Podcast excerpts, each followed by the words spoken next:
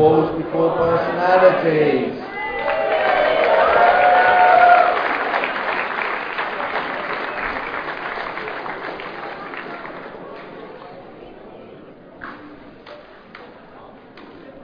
So, um, you know, when I was asked to host this meeting, what happened was I, I was already aware of who was going to speak.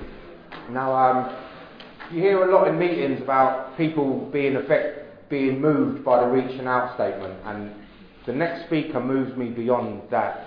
Now, what happened was um, this person called me every day for nine months.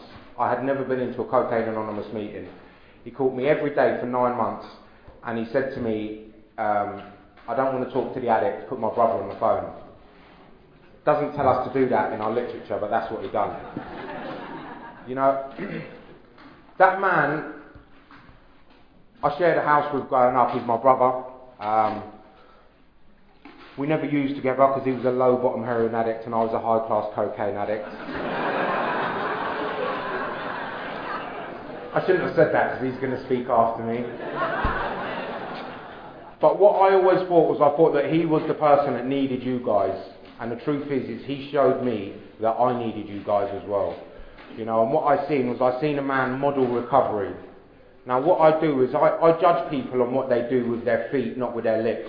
It's easy to sit in a meeting and share a black belt about how spiritual you are, and then go home and be arrogant and selfish and, and be verbally abusive to your partner and mistreat your children. But what I saw was a man turn from a man who you would cross the street to avoid to a man you would want your daughter to bring home or your son if he's gay.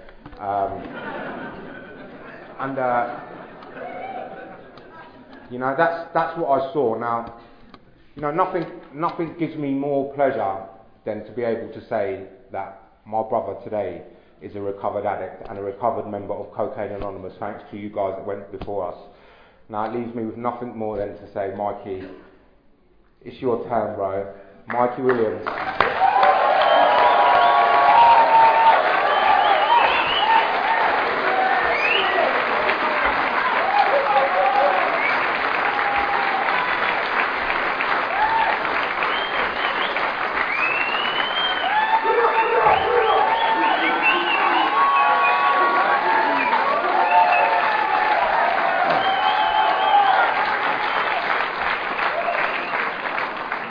My name's Mike, I'm a recovered addict. Everything he said was lies. Um, do you know what? I got asked to do this chair about six months ago. That's what it feels like, and uh, I've done about a million different chairs in my head. And uh, when he first told me, listen, you're doing the opening speaker for the first European convention, I didn't get to sleep that night until about half past four in the morning. And uh, all of you's left here crying, having heard the best chair that you'd ever heard before. Bill Wilson, I've shared this in a, a, a thing before. Bill Wilson turned in his grave like, fuck me, the stuff is working. it was amazing, that first chair. Absolutely amazing. So I'm just going to, no matter what I do tonight, I'm going to live off the back of that first chair. um, no, do you know what?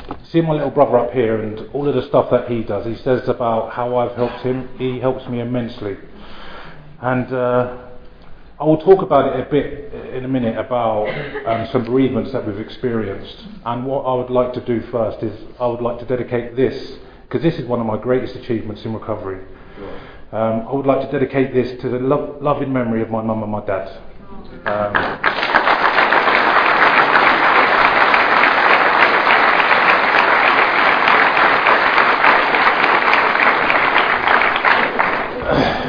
and I know that my mum and dad will be proud. They would have seen my little brother announcing me to come up and do this in front of all you people and try and help just one of you. If I get to help one of you out of this speech, I will be absolutely blessed. Um, I'm going to tell you a little bit something about my brother. Um, no, I'm going to get onto my story.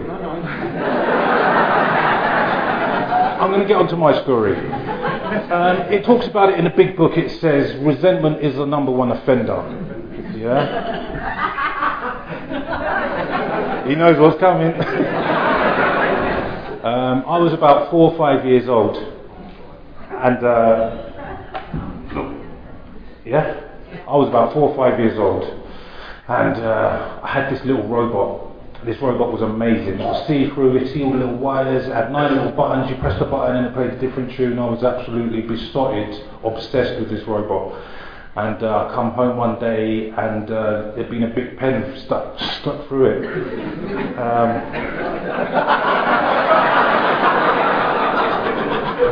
so it is Ricky Williams' fault that I'm an addict. That's why he says nice things about me. Um, getting onto my chair, you know what? I used to think that I was born an addict. I don't know if I was or if I wasn't. I don't know if it was him stabbing my robot. I don't know. I don't know if it was my mum and dad giving me too much Calpol to get me to sleep. I have no idea. What I am grateful for is I am grateful, as he mentioned, is in that, that reaching out reading, that somebody was there to show me exactly how to recover from the threefold illness that I didn't even know that I suffered with. Um, I'm grateful for that stuff. Um, but having these, I had this feeling from as young as I can remember, and loads of people relate to this stuff, and I, I know that I felt this, um, and it was a conscious thought that I was waiting for this thing to happen for me. When this thing happened, I would be alright. Everything would be alright with the world. And for a five year old kid to be feeling that discontent with himself is not right. I didn't know it then. I know it now. And uh, it happened for me. Um, it happened for me when I was 11 years old. And I went to this, uh, I went to this 11 year old girl's birthday party. I was 11 as well, it wasn't weird.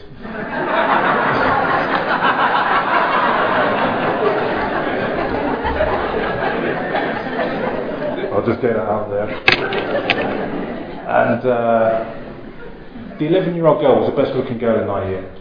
And uh, I was standing on the back fence and I was, I didn't know it, I was frightened. I was the hardest boy in the year. Why was I frightened? But I was frightened of how they perceived me. I was frightened if they liked me, if they didn't like me, all of that stuff that was going around in my head. And uh, at every 11 year old party, the mum come up to me and she give me a can of beer. She said, uh, have you had a can of beer? I was like, no, I drank it. And uh, I was looking into some stuff and it talks about, I know we, we relate to the fourth dimension in here, the third dimension was opened up to me. It changed everything. It turned dark to white, it turned truth to, to light, it, it changed everything for me. And as soon as I drank that one can of beer, I was relating to everybody. I'd give the best looking girl in a year a big old love bite on her neck. I didn't know it was me for 15 years, but I did do it. Um, I actually seen her. We was at a wedding over the weekend. She isn't the best looking girl in our year.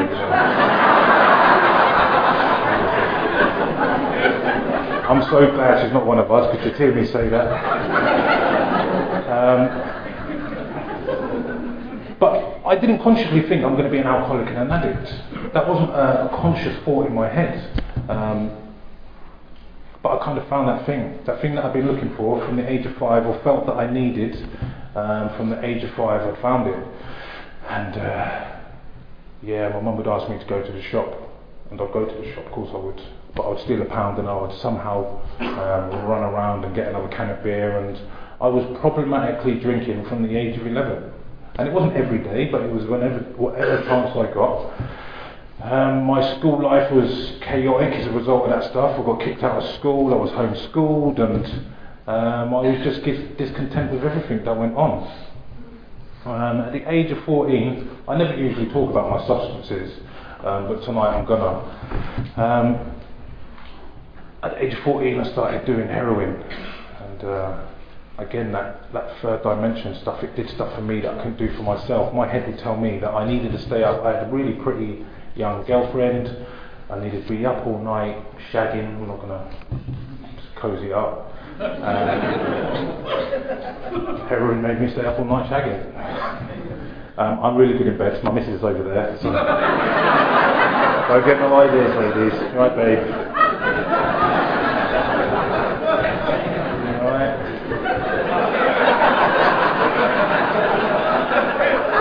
Just nod, babe, just nod. and uh, so there's some stuff that I'm talking about. Like for me, it got really problematically really quickly. From the age of 16, I got put in. A, uh, I put, got put in a sweatbox. I had this bright idea. I was going to rob the Conservative Club, and I got caught pretty quickly. I didn't even spend a penny. Uh, ridiculous. And uh, I went to prison. Now, my ego at the time would tell everybody, yeah, I was a bad man. As soon as I got in there, everyone feared me and all that stuff. When I was in the sweatbox, I cried my eyes out. But then silent cries, because there was other people on there. I didn't want nobody else to hear me and think that I was weak. And I was muffling the cries. I didn't want no one to hear them. But I just wanted my mum or my dad. I just wanted someone to wrap me up and tell me it would be okay. Um, and it wasn't. But as soon as I got to prison, this is the insanity of it, I felt at home, I felt at one with these people. And it talks about it in Bill's story, a camaraderie um, with these people. It was messed up. Um, all in all, there was 11 years of prison in my story. Um, I'm not going to talk about all of it because I've only got five minutes left. no, I'm not going to talk about all of it. I'll talk about two things. Uh, the first one was my dad. My dad was my absolute everything. And people have heard my chair before that they'll. I mentioned my fam. My family is very heavily um, talked about in my chair. It was one of the biggest um, regrets that I used to have. Um, but my dad, for me, was he was my absolute everything. I used to call him my Muhammad Ali. He was my idol. Um, anything that he did, I wanted to do. Um, I constantly wanted to make him happy and proud of me, and I constantly disappointed him. And uh, still not big enough. Uh, constantly disappointed him. And when I got into uh, to heroin, he didn't talk to me for three years.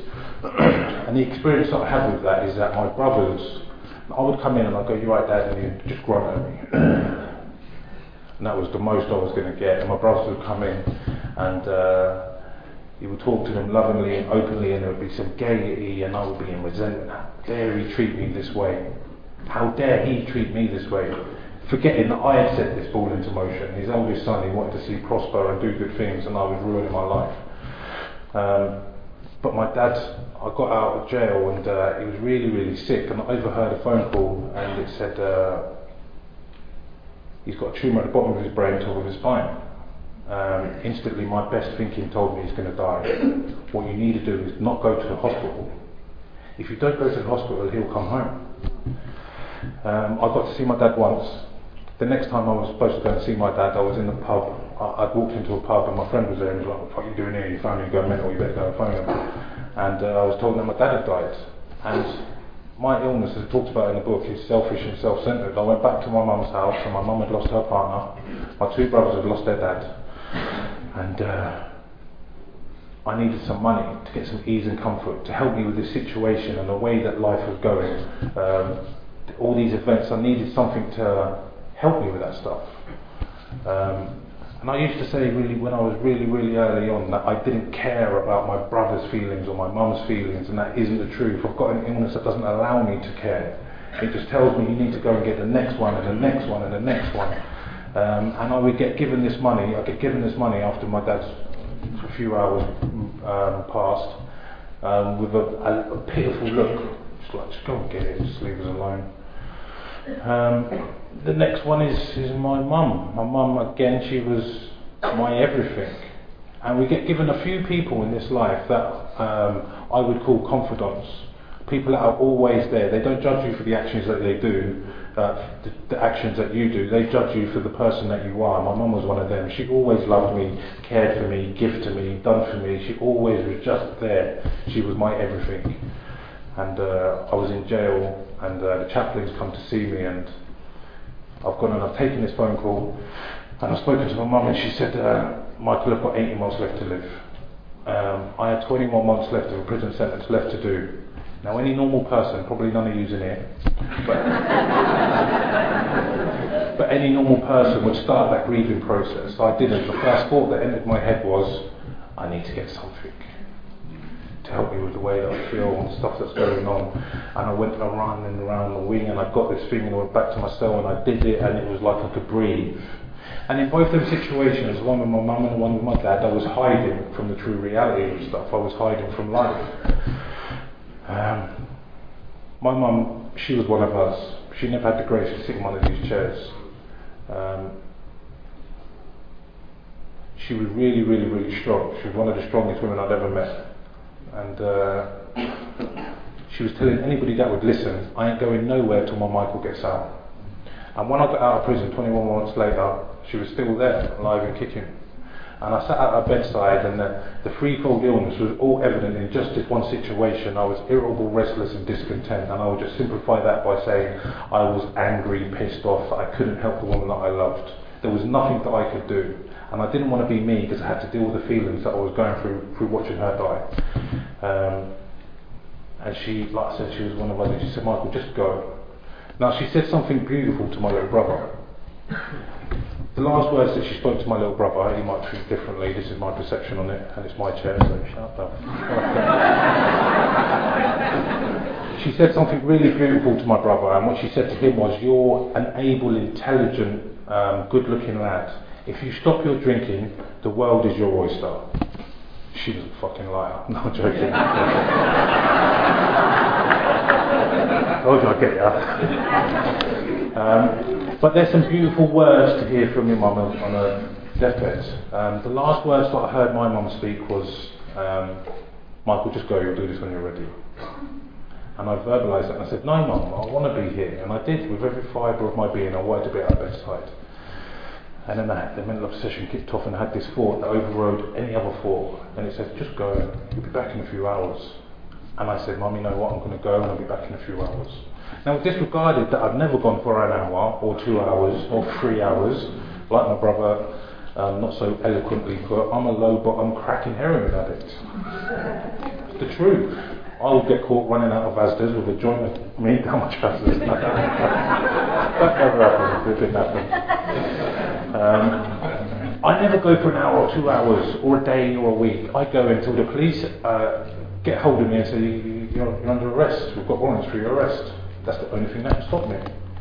And as I walk out of my grandmother's front door, because it's my grandmother and my little brother that's looking after my mum, um, I confirm it to myself I'll be back in a few hours. And uh, I go and put one inside me, physical allergy kicks off, and that's it, all bets are off. I get a phone call three days later, you better get back here before the body's gone. And uh, I'm like, yeah, of course, I've got a pedal bike, I'll be there in a minute.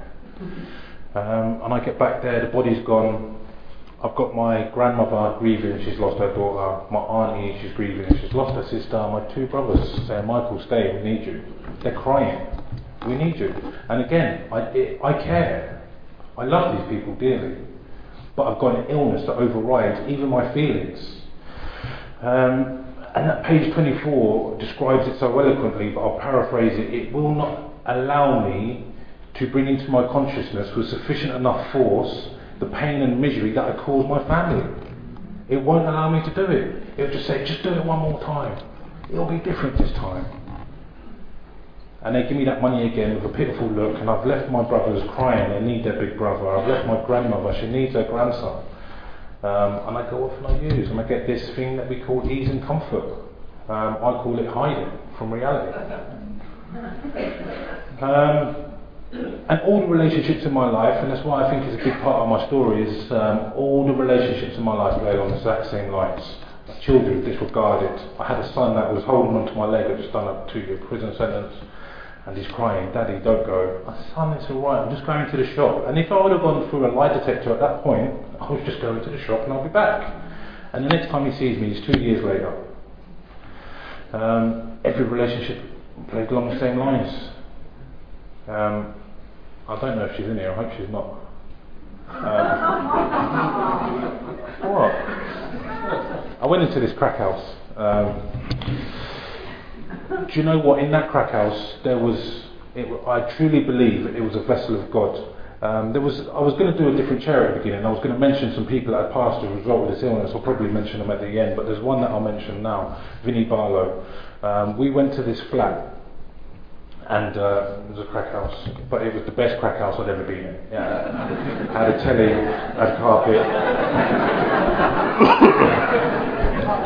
a three-piece suite, and it was a lever. I was sold. Um, but also, there was this crackhead girl that was in there, and uh, she'd had a bit of recovery before. I I had never heard of recovery. She'd had a bit of recovery, and she was. Uh, she was basically 12 stepping us over a crack pipe. it didn't work for me. Um, but I, uh, I made myself at home, and for me, I, I'd met loads of addicts of my variety before, but I'd never really stuck around them. And uh, what happened is I went back to jail again, as I usually do, because I'm a shockingly bad criminal. Um, but she started sending me letters. She went to treatment and she was sending me letters, all lovely letters, and I wasn't really reading it. I was still on substances and whatever. But I got out of jail and I went round to her house, and um, there was a vision in front of me, a vision that I'd always wanted. Um, from the age of 24, this is what my illness told me. I've got a head that tells me I'm useless, I'm nothing, I'll never amount to anything. Um, I'm going to die lonely, addict. That's what's going to happen. And I'm content with that. Um, so when I see this girl, and she was clean, she was sober, she was a productive member of society, she was, it was amazing to see it. Something that I'd always envied in people, not jealousy, just envy because I thought I'd never get it. And uh, I said, what are you doing? She's like, I'll go to these CA meetings. Like, all right, yeah, I'll come with you. So I went to the CA meeting, and uh, I've got this ego, this false perception of myself that tells me I'm a gangster. I've done loads of jail, no one can touch me. Um, so I go to the CA meeting and I go with that ego, that false perception of self, and I've got my arms crossed, and uh, I'm staring at people. Um, just don't come nowhere near me. I'm winking at the ladies, but the fellas don't come nowhere near. And uh, yeah, internally I was screaming out. I was dying. I needed some help, but I had too much pride to ask for it. Too much pride to ask for it. Then I uh, went back to jail again. Um, something happened for me though, is I started coming to these meetings and I started feeling a little bit regret and a little bit of guilt about coming to these meetings and disrespecting what you people were doing. And I didn't believe everybody. There was a few people I thought he's definitely fucking using. Look at the state of him. There's no way he's six years. There's no way. Um, but yeah, I started feeling guilty about stuff, and uh, I got told to find a sponsor, and he had to be black. Some have heard this already. Um, he had to have two gold teeth. I didn't have none, but he had to have a couple. And he had to have nice trainers. He had to have nice trainers. he had to have. And he had to have had a carbon copy of my life to understand the complexities of who I really am. And uh, after two weeks, I didn't find him. So what I did was I thought, you know what, I'm going to do this myself. And I got a phone call in that time. Yeah, another touch step, another got a sponsor. Um, I got a phone call. It's from a friend who just got out of jail from an armed robbery charge. My best thinking told me what you need to do is you need to go and see him and show him the power that you've got. Brilliant. So I sat down next to him and I was like, yeah, I'm two weeks clean sober. You can do it too.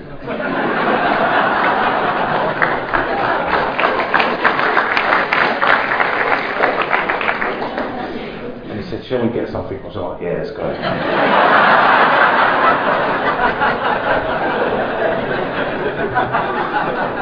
really good idea.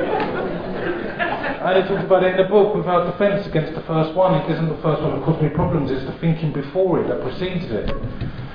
Um, what happened for me though is I went back to jail and uh, I'd done, like I said, I'd done 11 years behind a prison cell door. Prison didn't faze me. I was in this delusion that prison was okay. I was okay with prison. Um, but I went back to prison wait before that. Whilst I was at two weeks clean, um, I was going to see my, my brother, the good looking one, not that one. I was going to see my brother, and uh, he's got a family, he's got a job, um, he's that productive member of society that I've always looked to, towards and wanted to aspire to be. And uh, I was going to his house, and he was telling me the woes of his life about his married life and about the kids doing his head in and bills and all of that stuff. And I was just talking to him. I was like really trying to just help him the best I could. And I remember I was on benefits. I hadn't even got a giro. I remember skipping along the road with a purpose for the first time in my life. a purpose that I'd never had before, other than the getting and the using of a substance. Um, I, can, I, can, remember it now like it was yesterday. Um, so then that thing happened with the old arm of a friend, and I was back in jail, and um, and I don't say this for effect, say it's for the truth. Um, I was there, and uh, I was suicidal. I wanted to kill myself. Not just myself, my mate, because it was his fault. I've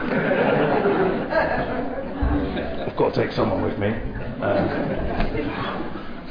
um, now, spiritual experience happened for me in that cell, and I'm not going to say I don't care if you believe it, because I do, of course I do. But more importantly, I believe it. What happened to me is I was sitting in this cell and I've got these suicidal thoughts, how I'm going to kill myself. And what happened is this uh, little clear perspex window opened. And it was like the wreckage of my past in a flash was shown to me. That it wasn't anybody else's fault, and I'll get to that in a minute. Um, but it was all my fault, and what am I going to do? And I don't know if it was God, if it was that knot in my stomach that I call my spirit, it was its last dying attempt to not die, um, to not give up. Um, I don't know what it was, but for whatever it was, I was aware of it for a second.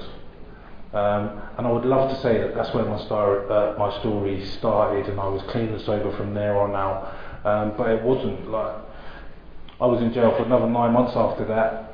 And when it talks about using against your will, I know what that means because I've experienced it. I was walking along the landings, and my thinking is telling me, you don't want to do this. Not, not I don't, you don't.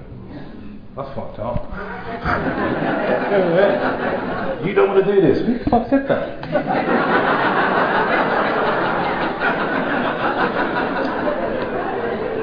Or it comes out another one, we shouldn't do this. Who?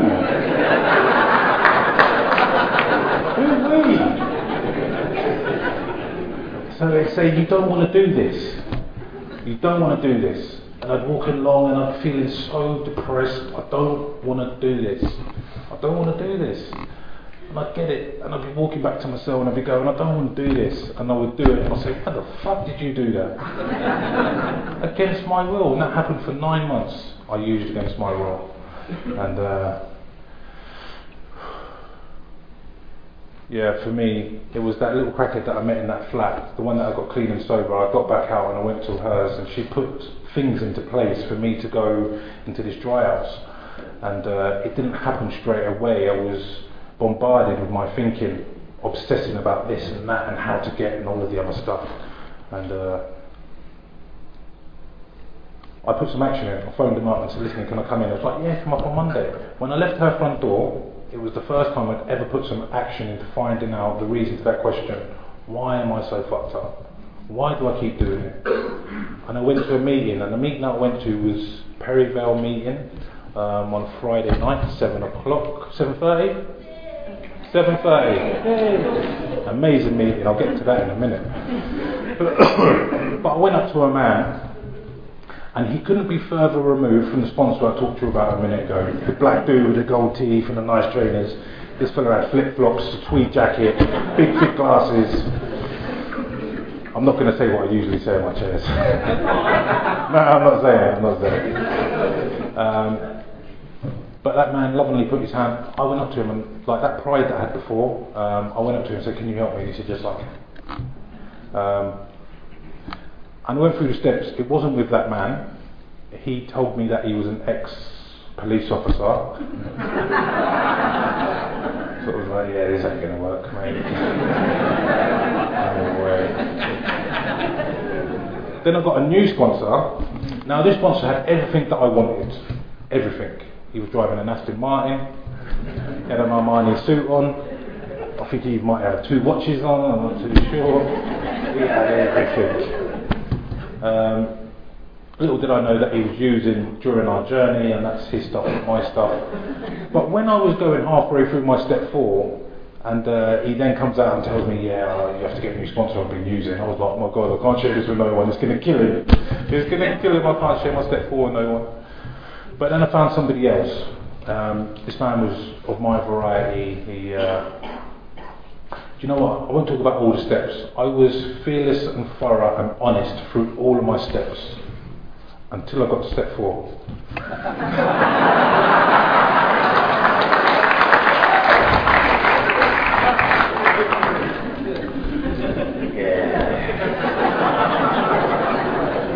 step four. Um, but when I sat down and I was doing this five with this man, um, he was like, no shit. He was like, I'm not giving you an hour to consider proposals. What have you not told me? yeah, this is two things. And I told him then two things. From there on out, my steps were fearless, thorough, and honest. And uh, I'm not going to talk about all the steps, talk about my step eight. Um, how long have I got? Cool. Um, step eight for me was a magical moment step nine for me was a magical moment. I wrote these letters to my mum and my dad. Now, my mum was somebody that was always there for me, like I mentioned. Um, after my dad died, this is just one of the experiences. After my dad died, my dad proposed to my mum, asked, asked her to marry him. Um, that promise lasted for 18 years. Only my brother's laughing at that, but I think great. I'm going to try and get away with it. I'm only joking, babe. um, so he proposed to my mum, and he gave her this engagement ring. It was a lovely ring. And uh, about two weeks after my dad had passed away, my mum went away, and when she come back, in that period, I'd had this thought: what I need to do is I need to go and pawn this ring, and then I'll bring it back. I've got enough time to go and get it back and bring it back. And uh, she got back off her little holiday through her grieving process and she said, Michael, have you stolen the ring? I was like, yes, Mum, I have. And she didn't kick off or scream or hit me like she used to. Um, and I would swear that I see her heartbreak. She turned around and walked off away from me. Now, when I was going through these steps, my, my head will tell me that I can't be forgiven for that stuff. You sold the promise that you made, that your dad made to your mum. Be forgiven for that? Your mum is never going to forgive you for that. Um, and I was writing these step eight letters, and I was admitting my part, not their part, because I don't know about you, but I was still in the back of my head thinking it was because she was an alcoholic. That's why I'm an addict. It's because I was raised in a council estate. But when I truly, honestly looked at it, um, they did the best that they could. They raised me to be a decent, caring, kind human being. Um, and I went to the graveside and made these amends. Now, like I said, I was a low bottom cracking heroin addict. And I had one of these plastic um, folders, I don't know where the fuck I got it from, um, but I had one. Uh, it was in June. It was a nice, sort, uh, hot summer day, and I went there with these two letters, feeling proud of myself and doing the step nine stuff, putting the action in. And as soon as I get to the side of the grave, it's like the heavens opened of rain and the wind was blowing a gale. Now I've got these two letters in this plastic wallet. I didn't see the experience I was having at the time. Um, and I was able, to, through my tears and through the rain and the wind, to read these letters and honestly and sincerely say, I'm sorry. And as I walked away from the grave and I stood at the side of the crematorium waiting for my taxi, the sun shone. Again, I didn't see the experience. I truly believe at that moment when I was at that graveside, I was forgiven. My mum and dad were crying that they'd got their boy back. Um, it took me a little while longer to forgive myself for that stuff. But today I do. Today I know it's because of a, a powerlessness over my thinking that I will disregard and steal and do all of the stuff that I do. Um, I, I, wasn't a bad person, I was a sick one. So uh, I've come into fellowship and I've come into it with ferocity there was only one reason for that, if the truth be known, is I had fuck all else. the truth. I didn't have a family that wanted to talk to me. I didn't have no friends. I didn't have nothing. Um, yous were my friends. Yous were the ones that are saying, how you doing mate, you alright, do you want a cup of tea? Yes I do. I want a cup of tea. But can you make that coffee? um, So I looked up and I aspired to people that was going before me. I didn't look up with jealousy or even envy. I looked and I thought, right, how am I going about this thing? Because I'm not a stupid person. Um, so I was looking at people and what they're doing, and they're telling me about commitments. Like, cool, H and I. Um, I did a little tea commitment. I loved it. I was on a giro and I would go and I'd spend about 20 quid on biscuits and fancy coffees. then I would starve for about six days, but that was alright. They had nice biscuits. Um, H&I for me was a pivotal moment in my using. Um, I was in Bedford prison and there was a woman in there. Um, she brought AA in there uh, I know it's a different fellowship, but this is my story. They brought AA in there, and this man, he talks some stuff, and I didn't understand a word that he said, but I knew that he'd come out of his way to do some stuff. And she gave me a little big book, and uh, this little big book, I didn't know the importance of it. I read it about four or five times after it, didn't understand a word of it. Um, but there's another fellow that's in this fellowship as we speak. Um, his name is Ben L. He's not in this room, I don't believe. If he is, put your hand up. You owe me five pounds? No, I'm joking. um, I went back into that cell, and he said what he saw was somebody that was lit up with something that he'd never seen before, because I was a horrible, horrible person. But he'd seen something that he'd never seen before, somebody lit up with a possible way out, I can only imagine. Um, so H and I, I went along to a H and I meeting. It was then London District, and I was like, I want this commitment. They was like, you've not got long enough. You're only six months. So I put in, was like, can I go along there and do some stuff, speak to them? And they was like, yeah, cool, if you want. They just wanted to get rid of me, I think. Um, and at six months, they kind of said, yeah, do it. Just go away. Please. Um, I pestered and badgered my way into loads and loads of service. Um, when I got through the steps, I didn't have a sponsee for about three months, and I was all really Mr. Cool about it. Ah, it's cool, it's cool.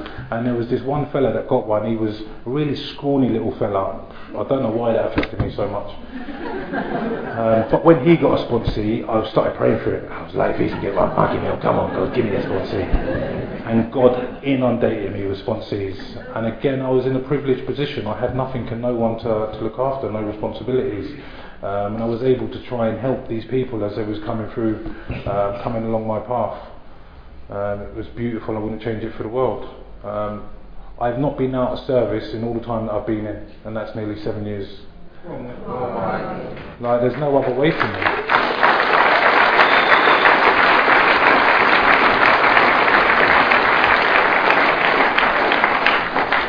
Um, do you know what this, this convention here is even more special because I go to all the conventions I absolutely fucking love them. I love them. Um, this convention is even more special for me. Um, my uh, little brother and me went to Denmark for the uh, regional assembly. Like, like when I say my little brother uh, um, inspires me, he does because he goes to all of these things. He's out in America and all of this shit. I'm thinking I have to step my game up.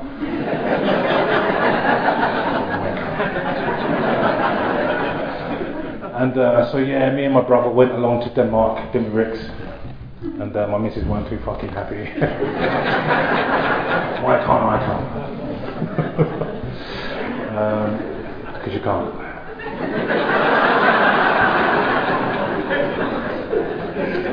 You're sitting pretty close to there, Ricks. um, so we went along to the regional assembly and uh, but the stuff that he knows around this stuff, he knows more than, around the traditional stuff than me. But again, I sat there with pride, looking at my little brother putting forward a proposal for central area to hold this convention, and I was full of pride for my little brother, absolutely filled with it. Another blessing that I've had. Um, he talked about that story. I'll tell you the true story. He, uh, I was phoning him up, and at first I did. I tried to bash him in a big book. And I did say to him, I don't want to talk to the addict, put Ricky on the phone. I did say all that stuff. And my then sponsor was in this room. Um, he said to me, You can't do that. You need to attract him into this stuff, not promote it to him. I'm like, Alright, I'll do that. And now there is nothing that I've experienced worse in recovery than speaking to my brother after he expressed that he tried to kill himself that night. Knowing that I can't do fucking nothing to save him all I can say is, do you think that is normal? And he went, yeah. I went, okay. And a few weeks later, he phoned me up and he was like, I need some help. Now, I'd heard this repeatedly, loads of times, and I put measures into place for him to be helped. And uh, he'd always go, yeah, fuck it, I'm not doing it. Fuck you too. and uh, this one time he phoned me up and he was like, I need some help. And I was like, just phone me when you're ready. He's like, I'm ready. okay then. And uh, I got him on the Tuesday. And uh, I went out, did some stuff, come back. He thought he had, what was it? Yeah, he thought he was bipolar.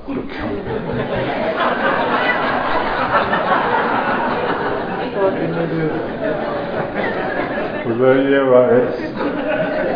Um, and I brought him to his first meeting. And at that first meeting, I picked up my 9 key ring, he picked up his white key ring. And that meeting again was the Perivale, 7.30 on Friday night. Absolutely powerful meeting. Yeah, I'm representing, you owe me some money. um, but I've heard my brother talk loads of times, but there was one particular time that I'd actually heard what he was saying and the journey that he'd gone from that desolate place um, of addiction to the place that he was at. He's at university doing a master's, doing a degree, amazing stuff. He's followed in my footsteps. Like when I was in addiction, he did everything that I did. I projected to him what he should be. Then I come into recovery. It took him nine months, but he was like, I want to be what he is now.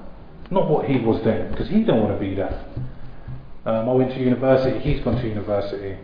Uh, when I went to university on graduation, I was there with my pregnant partner, with my my baby. Is my baby? Okay. um, amazing moment in my life. And when I graduated, it was um, Kate Middleton, Princess of wherever she is.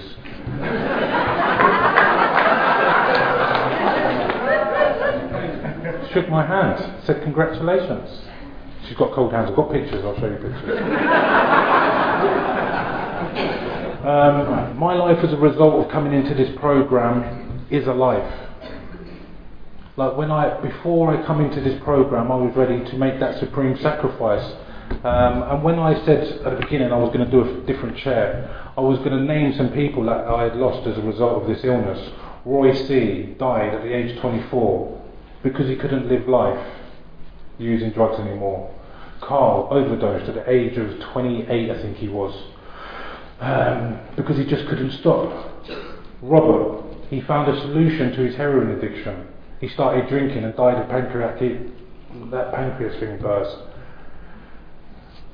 James, James was somebody that I met when I very first come in, a massive part of my recovery. Give me that second sponsor, the one with the Armani suit and stuff. Um, but he was a massive part of my recovery. At two years clean and sober, he couldn't enlarge on his spiritual experience, um, his spiritual life, and he took his own life. He was found two weeks later by his father.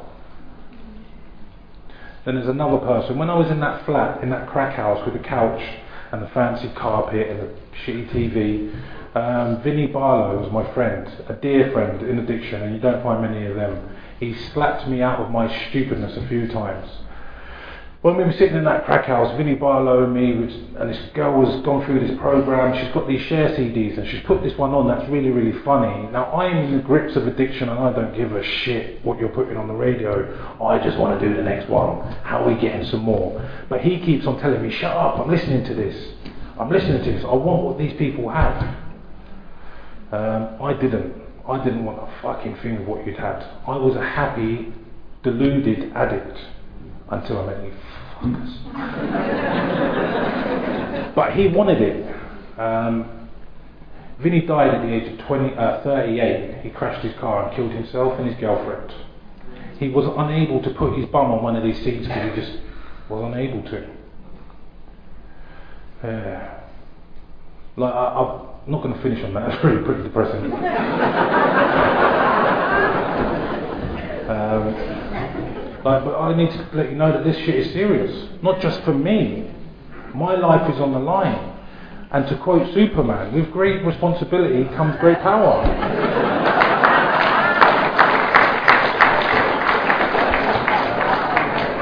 like I'm sticking my hand out and reaching out, um, reading.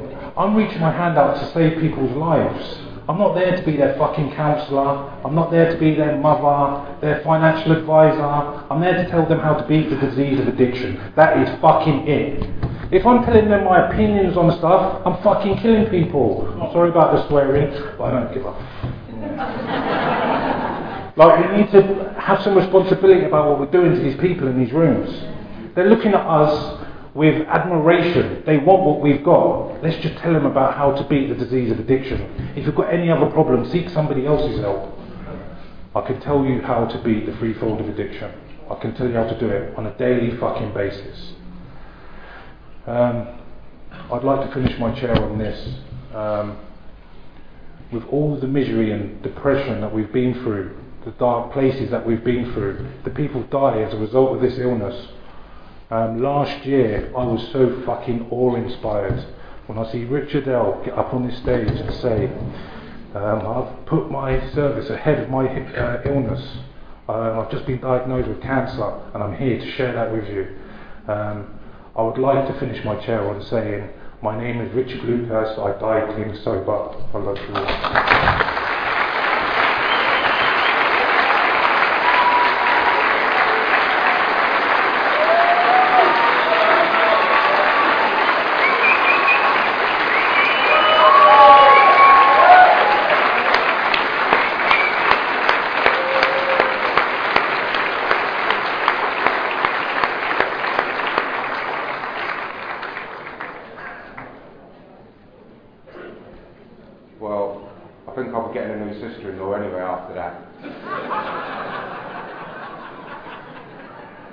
Guys, thank you. So what we're going to do is we're going to have a, um, we're going to have the reaching out reading. It's touched us all. We're all here because of somebody else. Now, um, Jason is going to come and read the reaching out reading.